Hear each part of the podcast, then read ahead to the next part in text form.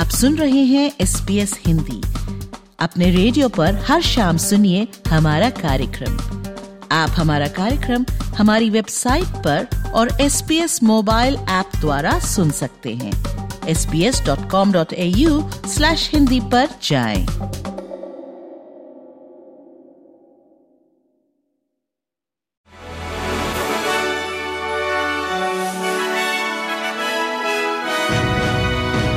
पेश हैं आज के संक्षिप्त समाचार विशाली जैन के साथ। विक्टोरिया की लेबर सांसद पीटा मर्फी का कैंसर के साथ लंबी लड़ाई के बाद 50 साल की आयु में निधन हो गया है। प्रधानमंत्री एंथनी एल्बनीजी ने अश्रुपूरित भाषण में ये समाचार देश के साथ साझा किया। उन्होंने सुश्री मर्फी की सहन शक्ति और स्थानीय समुदाय के लिए उनके समर्पण की प्रशंसा भी की।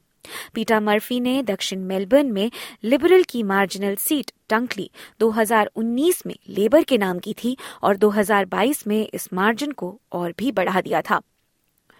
वहीं सोशल सर्विसेज़ मंत्री अमेंडा रिश्वर्थ ने कॉमनवेल्थ ओम्बुड्समैन की उस मांग का जवाब दिया है, जहाँ ओम्बुड्समैन का कहना है कि एक लाख सेंटर लिंक ऋणों को गलत हिसाब के चलते माफ़ कर दिया जाना चाहिए।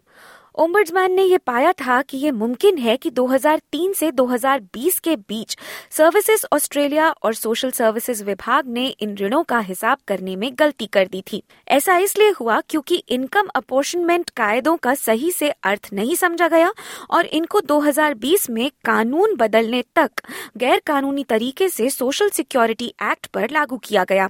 सुश्री रिश्वर्थ का कहना है कि सरकार ने संबंधित ऋणों पर रोक लगा दी है और कानूनी सलाह ले रही है। दूसरी ओर e safety commissioner Australian federal police और न्यू साउथ वेल्स पुलिस ने एक संयुक्त बहुसंख्यक एजेंसी कार्यक्रम शुरू किया है ताकि बच्चों के लिए ऑनलाइन सुरक्षा बढ़ाई जा सके। इस संयुक्त प्रयास से माता पिता और अभिभावकों के लिए शिक्षण और जागरूकता कार्यक्रम चलाए जाएँगे ताकि बच्चों को ऑनलाइन सुरक्षित रखने के लिए क्या कदम उठाए जाने चाहिए, ये समझा जा सके।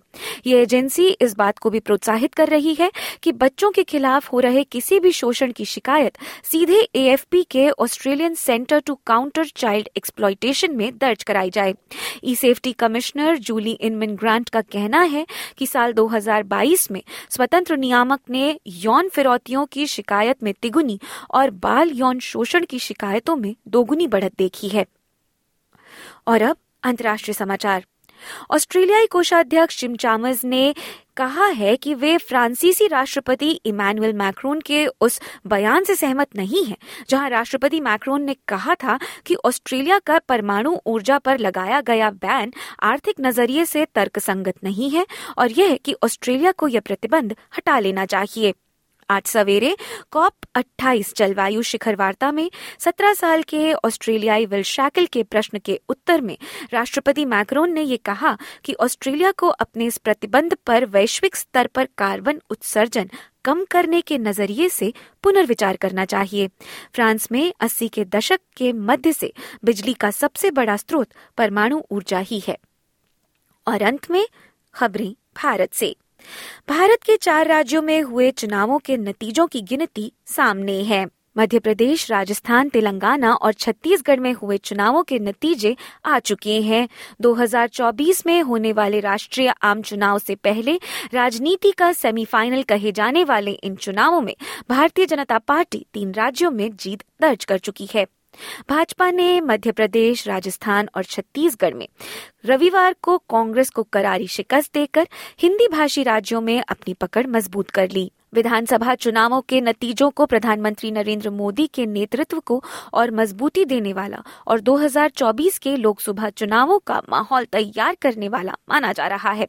राजस्थान और छत्तीसगढ़ में शिकस्त मिलने तथा भाजपा की लहर के बीच विपक्षी दल कांग्रेस ने तेलंगाना में सत्तारूढ़ भारत राष्ट्र समिति को सत्ता से बेदखल कर दिया है। वहीं पाँचवें राज्य मिजोरम की 40 सीटों पर अब भी गिनती जारी है। राज्य में 80 प्रतिशत से अधिक मतदान दर्ज किया गया था। शुरुआती रुझान सुझाते हैं कि जोरम पीपल्स मूवमेंट पार्टी बहुमत हासिल कर सकती है। राज्य में सत्तारूढ़ Mizo national front, Zoram people's movement और कांग्रेस के बीच त्रिकोणीय मुकाबला होने की उम्मीद है। इसी के साथ 4 दिसंबर 2023 के संक्षिप्त समाचार यही समाप्त होते हैं। धीरे वृशाली को इजाज़त। नमस्कार।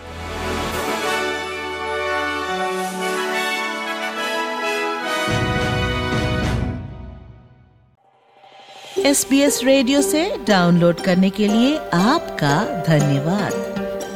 हमारा पूरा कार्यक्रम आप कैसे सुने, इसके लिए S B S dot com dot A U forward slash Hindi पर जाएँ।